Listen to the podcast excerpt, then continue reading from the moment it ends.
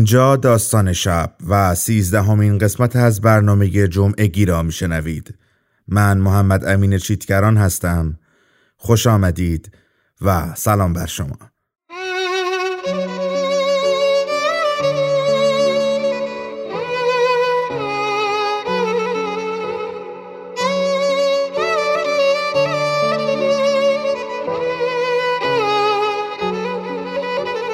از یاد من برو بیتابم.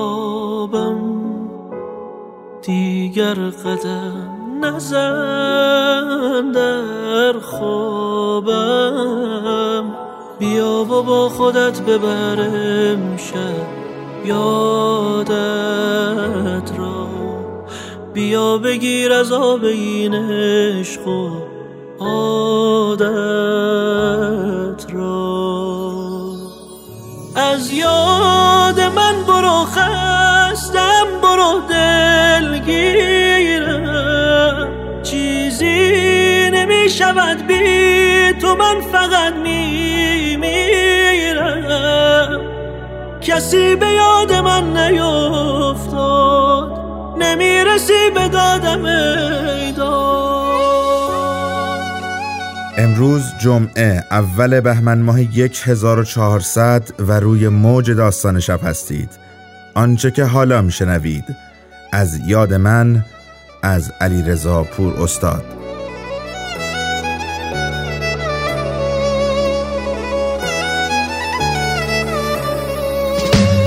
زمان از عشق تو مرا عقب کشیده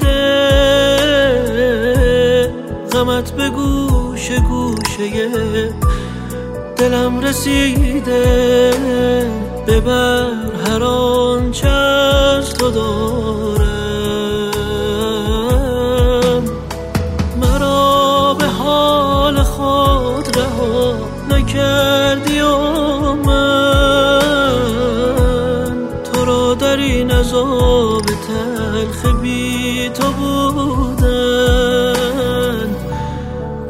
حال خود نمی‌گذارم از یاد من برو خستم برو دلگیرم چیزی نمی شود بی تو من فقط می میرم کسی به یاد من نیفتاد.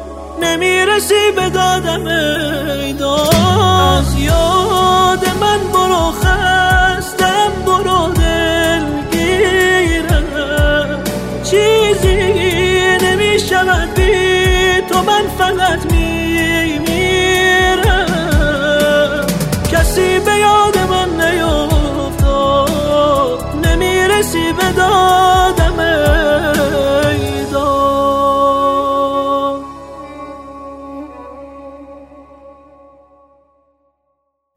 آنچه من در برنامه جمعگی انجام خواهم داد معرفی کتاب است. اما این معرفی فقط خواندن قسمتی از یک کتاب نیست بلکه سعی می کنم کتاب ها رو همراه با یک نقد و یک بازبینی به شما معرفی کنم. و اما ششمین کتاب هم نوایی شبانه ارکستر چوب ها نوشته رضا قاسمی. اما قبل از معرفی یک موسیقی بشنوید و بعد به شما برخواهم گشت. در هوای تو از هامی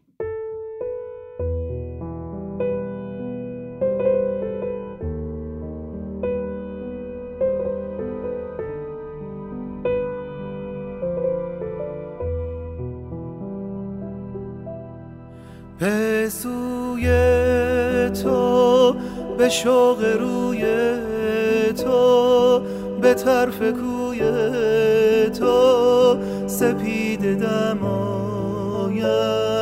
مگر تو را جویم؟ بگو کجایی؟ نشان تو گه از زمین گاهی. ز آسمان جویم. ببین چه بی پروا. ره تو می پویم بگو کجایی؟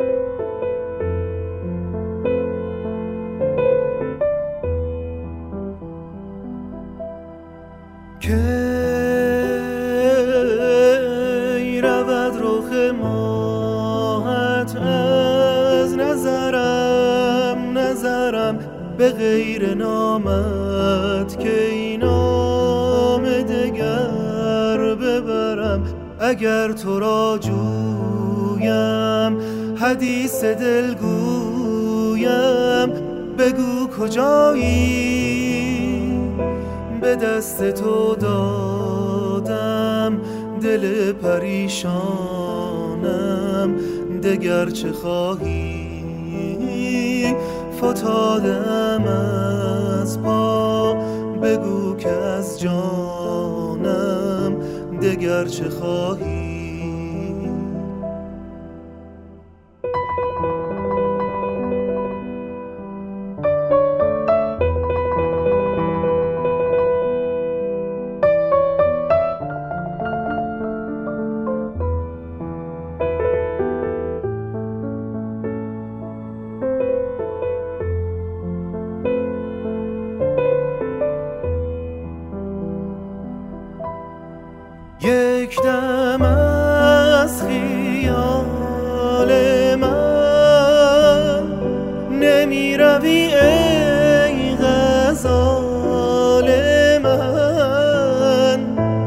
دگر چه پرسی حال من تا هستم من.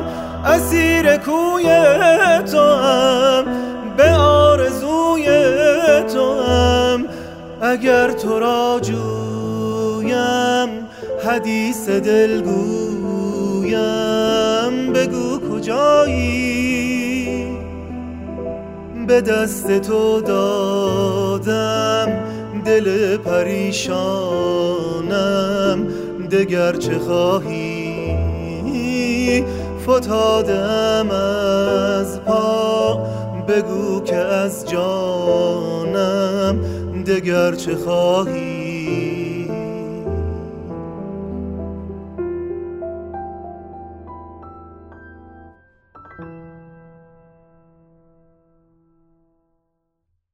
این نواهای مرموز شبانه از کجا می آید اینسان قبارالود آمده چنان قوقای زیستن نافرجام تا سکوت مرگ بی آغاز را بر هم بزند با هم نواییش. نهیباگین و شستشو دهدش در سایه روشن بیداری. رمان همنوایی شبانه ارکستر چوب ها نوشته رضا قاسمی میوه ای از شاخه ادبیات بحران و فاجعه است رویده بر درخت تناور و بالنده ادبیات داستانی پارسی. بر شاخساری تن کشیده و پیش رفته تا سرزمین های دوردست در آن سوی مرزها. از همان نخستین جملات رمان نویسنده هشدار می دهد و می آگاهاند که با بحرانی فاجعه آمیز سر و کار داریم. مثل اسبی بودم که پیشا پیش وقوع فاجعه را حس کرده باشد. صفحه یازده. بحرانی توفنده و زیر و رو کننده که تومار زندگی راوی داستان را در هم میپیچد و در خود مچاله می کند طوفانی مهلک که وزش سهم آگینش هستی راوی را در می نوردد و می روید و چنان ذرات معلق غبار همراه خیش می برد. از زندگی سپری شده راوی ماجرا در سرزمینش چیز زیادی نمی‌دانیم. آنچه می‌دانیم اشاراتی در پرده است و جسته و گریخته و کنایاتی مبهم و مه آلود. تک جمله کوتاه و مختصر از فصل های گوناگون یک کتاب مفصل. راوی متولد حوالی سال 1333 بوده. در چهارده سالگی در ظهر آتشناک یک روز داغ تابستان با نخستین فاجعه هولناک و ویرانگر زندگیش روبرو شده است. فاجعه مقدر و اجتناب ناپذیر که ریشه و بنیاد سایر بحرانها و فاجعه های در هم شکننده زندگیش در سالهای باقی مانده عمر بوده است. در آن هنگام راوی مشتاق و بیقرار چشم به راه ایستاده بوده تا مثل همیشه سمیلو بیاید و نامه محبوب را بیاورد. اما درست در لحظه‌ای که تیغ آفتاب راست بر فرق سرش فرود می آمده سمیلو دست خالی برگشته و رسیده مقابل راوی. همان دهان کلید شدهش و همان درخشش خسیسی که مثل گرداب در نینه چشمانش میچرخید کافی بود تا تمام وجودم را دست خوش زلزله دهشناک کند. صفحه 23 چه فاجعه ای وحشتناکتر از این هلنگیز و دردآمیز. دختر در رودخانه گم شده است آب او را با خود برده است و پسر جوان سوخت دل را تشنکام بر خاک جا گذاشته است سمیلو گریخت. با بغزی که مثل آتش فشان دهان گشوده بود. میدوید و میگریست و من طوفان زده. بی آنکه توان واکنشی داشته باشم به چشم خیش دیدم که سایه ام در من ماند و مرا از زیر ناخن پاها بیرون کرد. صفحه 23 و درست از همین لحظه منحوس که سایه راوی پایش افتاده بوده و داشته دم به دم آب می شده سایه ای که له لحظنان می تکیده و ذره ذره محو می شده به جای آنکه پس از ریزش کامل چون هر روز آرام آرام از زیر ناخن پاها خودش را دوباره بکشد بیرون این بار با هجومی ناگهانی و برق آسا راوی را بیرون رانده از درون خیش و خود نامردانه جایش را قصب کرده. و جانشینش شده است. و از همان زمان بین راوی و سایهش جنگی سخت و خونین اما پنهان در جریان بوده است. جنگ دو سایه با هم. راوی می‌خواسته به جای خودش برگردد و سایه نمیگذاشته. از این رو دائم با هم گلاویز بودند و به هم لگت می‌زدند و سراسر عمر باقی مانده راوی به این جنگ و ستیز بی امان گذشته است. رمان همنوایی شبانه ارکستر چوب ها را از این دیدگاه می توانیم شرح ستیزه و مخالفت راوی ماجرا با سایش و لگتزنی های این دو به بخت هم بدانیم. مبارزه ای طولانی اما بی سرانجام و بی فاتح که در انتهای آن نخست وجود حقیقی راوی که در همان مرحله چهارده سالگی متوقف مانده به همان لباسهای غبار گرفته و کفشهای خاکی در آن ظهر فاجعه بار از دست دادن روح خیش سایش را از پای در می آورد سپس خود حقیقی اما ناشناس او با تیغه کارد یکی از سایه های دیگرش به قتل می رسد و نبرد فاجعه آمیز غرق در ناکامی به انتها می رسد. از همان هنگام بروز نخستین فاجعه راوی دچار چند آسیب اساسی می شود. خود ویرانگری یکی از این آسیب های در هم شکننده است. راوی به دلیل اینکه توسط سایش از خیش رانده شده است خود ویرانگر است و مدام به بخت و اقبال خودش لگد می‌زند امکانات موجود در اطرافش را از دست می دهد. فرصتهای طلایه به دست آمده را تلف می کند تا نگذارد شانسی نصیب سایه شود. آسیب اساسی دیگری که دچار شده بدون تصویر بودن در آینه است. او شاید به این دلیل که سایه ای بیش نیست نمی‌تواند خود را در آینه ببیند و آینه ها تصویر او را باستاب نمی‌دهند. علت این زایعه روشن نیست. هیچ قانون فیزیکی آن را توجیه نمی کند. احتمالاً پدیده ای متافیزیکی و سورئال است یا شاید توهمی ساده بحران روحی راوی و پارانویایی که پس از آن ضربه دهشناک روانی به آن مبتلا شده است.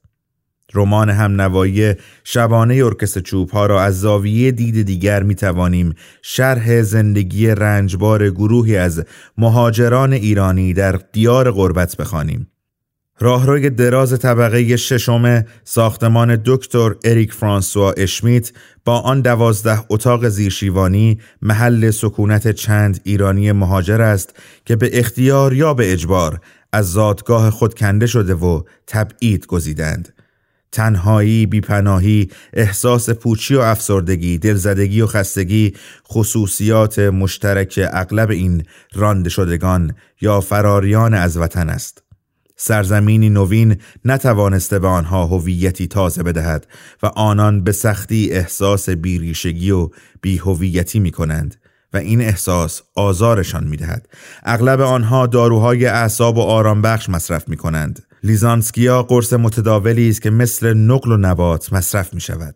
شاید بهترین تشبیهی که بشود برای این راهروی طبقه ششم ساختمان دکتر اریک فرانسوا اشمیت به کار برد راهروی تیمارستان است راهرویی که پر است از بوی پیاز داغ بحث دموکراسی و عبور و مرور دمپایی ها، زیر شلواری ها و کاسه های آش رشته. ساکنان این راهرو و اتاقهای زیر شیروانیش هر کدام بحرانها و ناهنجاریهای روحی خاص خود را دارند و از دردهای مزمن روانی رنج می‌برند. پروفت همان حسن سابق پسر خجالتی و با شرم و حیای محله جوادیه مبتلا به پارانیای مذهبی است و خود را مأمور اجرای احکام خداوند می‌داند. علی برای یافتن داروی آرامبخش بحرانهای روحیش به خانقاه پناه می‌برد. راوی شکست های روحیش را با پیروزی در صحنه شطرنج جبران می کند و برای غلبه بر احساس افسردگی و استراب قرص لیزانسکیا مصرف می کند. رعنا غرق در ملال تنهایی است و تشنه همراه و همدم. سید هم تلاتم های روحی خاص خود را دارد و برای جلب ترحم دیگران خود را بیمار قلبی وانمود می کند. مسائل جنسی شاید از مهمترین مسائل مشترک همه ساکنان این بخش روانی است. راوی و سید الکساندر درگیر روابط جنسی با رعنا هستند. فریدون و پروفت درگیر رابطه با بندیک هستند. میلوش هم جنس باز است. امانوئل و ژان درگیر روابط جنسی خودشان هستند. کلانتر و زنش هم درگیر آه و ناله های پرسوز و گداز شبانند. درگیری های ناشی از بیکاری و تنگ نظری های خاص ایرانی ها نیز در روابط بین ساکنان این طبقه نفرین شده به طرز مشهودی جلب توجه می کند. کلانتر با سید و راوی درگیر است و برای آنها می‌زند. پروفت قصد جان سید را می کند. درگیری آنقدر شدید است که دکتر فرانسوا اشمیت هم متوجه آن شده است. در این مدت ایرانی ها را خوب شناخته بود. می‌دانست هیچ کدام چشم دیدن دیگری را ندارد. هر کس پیش او می آمد برای دیگری فتنه می کرد. صفحه 180 تصاویر اکسپرسیونیستی زنده و مهیجی که نویسنده از زندگی و روابط مهاجران و تبعیدی های ایرانی در قربتستان نمایش می دهد تکان دهنده و اثرگذار است و اثری تلخ و گس بر ذهن خواننده به جا می گذارد و این از روشنترین نقاط قوت رمان هم نوایی شبانه ارکست چوب هاست. از میان ساکنین اتاقهای زیرشیروانی طبقه ششم ساختمان دکتر اریک فرانسوا اشمیت زندگی و روابط راوی و دو تن از صمیمیترین دوستانش سید و رعنا بیشتر توجه نویسنده بوده و لانگشات های اصلی رمان مربوط به این ستن است و از میان این ستن بحث انگیزترین شخصیت خود راوی است. یکی از ویژگی های شخصیت راوی که در واقع کلیدی است برای بازگشایی قفل بسته کاراکترش چند گانگی و تو در توی شخصیت متلاطم و طوفان زده اوست. خود به این موضوع در رمان اشاره ای کوتاه دارد. تعداد شخصیت های من بی نهایت بود. من سایه ای بودم که نمی توانست قائم به ذات باشد. پس دائم باید به شخصیت کسی قائم می شدم.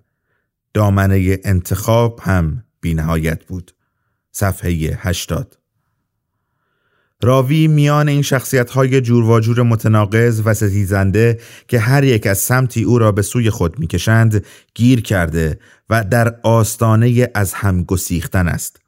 گسلهای روحش پر است از موجودات عجیب و غریب که گهگاه مزهک می نمایند و گاه وحشتناک. با برخی از ویژگی های این شخصیت های ستیزنده راوی در طول رمان آشنا می شویم. اما نویسنده همه گسل ها و برش های روحی راوی را فاش نکرده و بر خواننده روشن نکرده است. به همین دلیل برخی از موضوعات مهم و گره های اصلی روان و کاراکتر راوی کور و مبهم مانده و در برقراری ارتباط با او ایجاد نارسایی کرده است. مثلا روشن نیست اینکه آدمی که خود را سرد و خشک و غیر جذاب برای دیگران وانمود می کند چرا و چطور تا این حد طرف توجهت اطرافیان است. میم الفره خیلی زود به او دل میبندد و معشوقه او می شود سید از او خوشش میآید و خیلی با او زود صمیمی می شود. رعنا نیز به او علاقمند است و به طرف او کشیده می شود. اینگرید چنان مجذوب او شده که در حضورش دست و پای خود را گم می کند. عصبی و حل می شود. چنین آدمی که اینسان دیگران را جذب و مجذوب می کند باید شخصیتی سمپاتیک، جذاب، موافق و دلپسند داشته باشد حال آنکه نویسنده او را چنین نشان نمی دهد و درست برعکس این می نمایاند شاید هم راوی روحی خود نکوهشگر ملامتی ها را دارد و خود را به عمد چنین منفی و زشت می نماید. از زاویه دید دیگر رمان هم نوایی شبانه ارکستر چوب ها را باید داستان اقتدار بیچون و چرا و محتوم تقدیری اجتناب ناپذیر و قضا و قدری سنگ دلانه و غیر قابل گریز دانست و این مهمترین انتقادی است که می‌توان به این رمان وارد کرد. شاید بتوان این رمان را در این جملات کتاب پریشان خاطری اثر فرناندو پسوا که به شدت راوی را تحت تأثیر قرار داده خلاصه کرد. من در خود شخصیت های مختلفی آفریدم. من این شخصیت ها را بی وقفه می آفرینم. همه رویاهای من به محض گذشتن از خاطرم بی هیچ کم و کاست به وسیله کس دیگری که همان رویاها را می بیند صورت واقعیت به خود می گیرد. به وسیله او نه من من برای آفریدن خودم خود را ویران کردم صفحه 113 شاید فکر نوشتن رمان هم نوایی شبانه ارکستر چوب ها از خواندن همین سطور به ذهن نویسنده خطور کرده است. راوی او نیز خود ویرانگر است و هرچه در داستانش نوشته به تدریج مو به مو سطر به سطر تحقق پیدا می کند. راوی که آدمی است تا مغز استخوان خرافاتی و شعار او در برخورد با هر رویداد غیر منتظره این است این از قضای روزگار خالی نیست خود را در دایره بستگ تقدیر زندانی و اسیر می‌بیند دایره ای مارپیچوار که در آن به اجبار گام به گام به سوی مرگ هل داده می شود. تقدیری کور و بیرحم بر او و اعمال و رفتارش حاکم است و او را در پنجه سلطه و اقتدار قهار خود له می کند و از این تقدیر کور گریزی نیست. او اگرچه می توانسته با بخشیدن سیر و سوی خوش و پایانی کامیارانه به رویدادهای داستانش سرنوشتی نیکبختانه و فرجامی خوش برای خود رقم بزند ولی حتی قادر به این کار نیز نبوده و جبر کور حاکم بر سرنوشتش گویی دست او را گرفته و او را ناخداگاهانه وارد به نوشتن قصه ای کرده که در حقیقت قصه سرنوشت خود اوست و هنگامی که بر این موضوع آگاه می شود و در صدد برمیآید که با دستکاری در داستان خود و تعدیل و اصلاح آن در سرنوشت مقدور و مقدر خود دخالت کند دیگر خیلی دیر شده و تلاشش مذبوحانه و بیسمر است و بدتر کار را خراب می کند. بیشتر شبها این کتاب را بازنویسی می کردم به دو علت نخست اینکه می‌خواستم با تغییر ماجراها سرنوشتی را که در انتظارم بود عوض کنم. کوششی که متاسفانه بی نتیجه بود چون خیلی زود دریافتم که یا باید کتابم را ضایع کنم یا زندگیم را. صفحه 132 و نکته تعمل برانگیز و شاید کمی خندهدار اینجاست که راوی حتی حاضر نیست به قیمت نجات دادن زندگی خود کتابش را ضایع کند و سرنوشت بهتر و دلخواهتری برای خود رقم بزند. و این نیز نشانه دیگری از حاکمیت جبری کور و تقدیری تغییر ناپذیر بر ذهن راوی و رمان هم نوای شبانه ارکستر چوبهای اوست. تقدیری که بر رمان سنگینی کرده و فضای آن را خفقان آور، راکت و سنگین نموده است. به برخی از ماجراها و اتفاقات بسیار مهم زندگی راوی که برای شناخت عمیقتر شخصیتش دارای اهمیت اساسی می باشد و می تواند بر سایه های تاریک روح او پرتو افکنی کند و گره های بسته و کور شخصیت او را بکشاید فقط اشاره ای مبهم شده و رمان بی پردازش کافی از کنار آنها گذشته است و این بیتوجهی در دو مورد از ضعفهای قابل ذکر رمان است. مورد اول رابطه راوی با میم الفره است که اهمیت زیادی در شخصیت و سرنوشت او داشته ولی افسوس که چیز زیادی درباره آن گفته نمی شود. میم الفره تنها کسی بوده که راوی را واقعا دوست داشته و راوی هم بی مقدمه در همان دیدارهای نخست عاشق او شده و خیلی زود کار عشقشان بالا گرفته و به روابط جنسی منجر شده است. اما روشن نیست به کدامین دلیل این عشق نافرجام مانده و این دو از هم جدا افتادند. همچنین روشن نیست که آیا شروع و پایان این رابطه عاشقانه مربوط به قبل از ازدواج راوی با همسرش بوده؟ یا پس از تعهل او اتفاق افتاده است.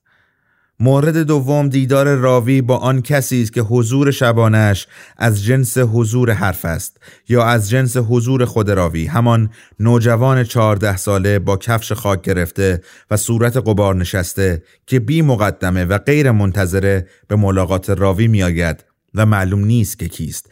آیا همان وجود پسرانده شده و وامانده چهارده سالگی راوی است که توسط سایش بیرون رانده شده؟ یا پسر اوست که از میم الفره تولد یافته؟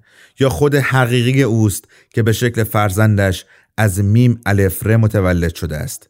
اما هر که هست معلوم نیست چرا در چنان شرایط بحرانی یاد او افتاده و به سراغش آمده است. چرا پس از گذشت 26 سال به فکر پس گرفتن کالبد از دست رفتش افتاده است و اصلا ارتباط او با دیدار مرموز میم الفره پس از 15 سال بیخبری چیست؟ اینها پرسش هایی هستند که رمان هم نوایی شبانه ارکست چوب ها هیچ پاسخی به آن نمی دهد. سبک پردازش و نگارش رمان هم نوای شبانه ارکستر چوب ها سبکی مدرن است و پیشرفت رویدادها در آن غیر خطی، کنگردار و زیگزاگی است. رمان در سه محور در هم آمیخته و به هم تنیده پیش می رود. حوادث پس از حمله پروفت به سید خاطرات راوی از گذشته و تفسیرها و اظهار نظرهایش درباره اشخاص و رویدادها صحنه بازجویی پس از مرگ راوی توسط نکیر و منکر و پیشرفت در این سه محور اغلب بر اساس تداعی های ذهنی و شارش گزاره های ذهن است. رمان هم نوایی شبانه ارکس چوب ها از زبان و بیان یک دست صمیمانه و بی تکلف و تنظامیز برخوردار است و به راحتی با مخاطب ارتباط برقرار می کند. در برخی از جملات رمان نارسایی و ایراداتی به چشم می‌خورد که تعداد آن اندک است. به عنوان نمونه کلانتر و زنش به اتاق خود رفتند. من و رعنا هم به اتاق سید. صفحه 45 که در آن حذف فعل در جمله دوم به قرینه صورت نگرفته است. یا افسر سابق ناگهان یادش افتاد به گریه دایی در بستر مرگ. صفحه 127 که بهتر بود نوشته می‌شد افسر سابق ناگهان یاد گریه دایی افتاد در بستر مرگ. یا همیشه از قاب عکسی که به دیوار بود میترسیدم. حالا وسط قاب هر که می‌خواست بود. صفحه 104 که به جای جمله آخر بهتر بود چنین نوشته می‌شد. حالا وسط قاب هر که می‌خواست باشد. پس این کلام این که رمان هم نوایی شبانه ارکس چوب ها رمانی جذاب و خواندنی است و کشش آن آنچنان است که علا رقم همه تعلیق ها و ایهامش خواننده را تا پایان مشتاق و کنجکاو همراه خیش می‌برد. اما مشخصات کتاب.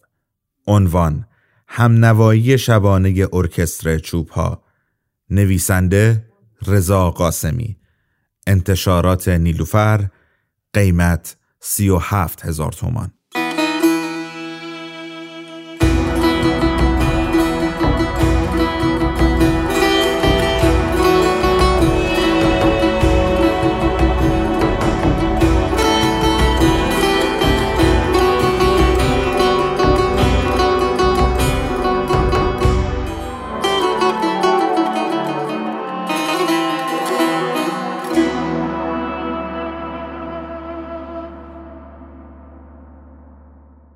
این به نظرم بهترین معرفی بود که می‌توان از کتاب هم نوایی شبانه ارکستر چوبها نوشته رضا قاسمی داشت. من محمد امین چیتگران ماهی یک بار خدمت می‌رسم و کتابی رو بهتون معرفی می‌کنم. به همین سادگی شما در هفته آینده از داستان شب هزار خورشید تابان چهار پاره دختران و مادران چند داستان مردمی و یک نمایشنامه را میشنوید در نهایت این پایان سیزدهمین قسمت از برنامه جمعگی است که تقدیمتان شد. در ادامه برف آمد. از حجت اشرفزاده را میشنوید. جمعه و هفته پیش و روی خوبی داشته باشید. در امان خدا. تو را آنگونه می‌خواهم که زندان زلیخا کمک کن آه تو جانا بگیرد دامن ما را. ندارم هیچ امیدی به این دنیای تبعیدی. که من از بد بیابانی گرفتم راه دریا را. دریا چنان از دیدنت دورم که باور کردم کورم. تو کاری کن بدون تو نبینم صبح فردا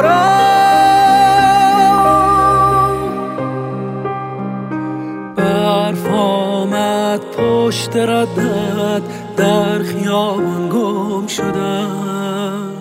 برف آمد. برف آمد یک زمستان گم شدم.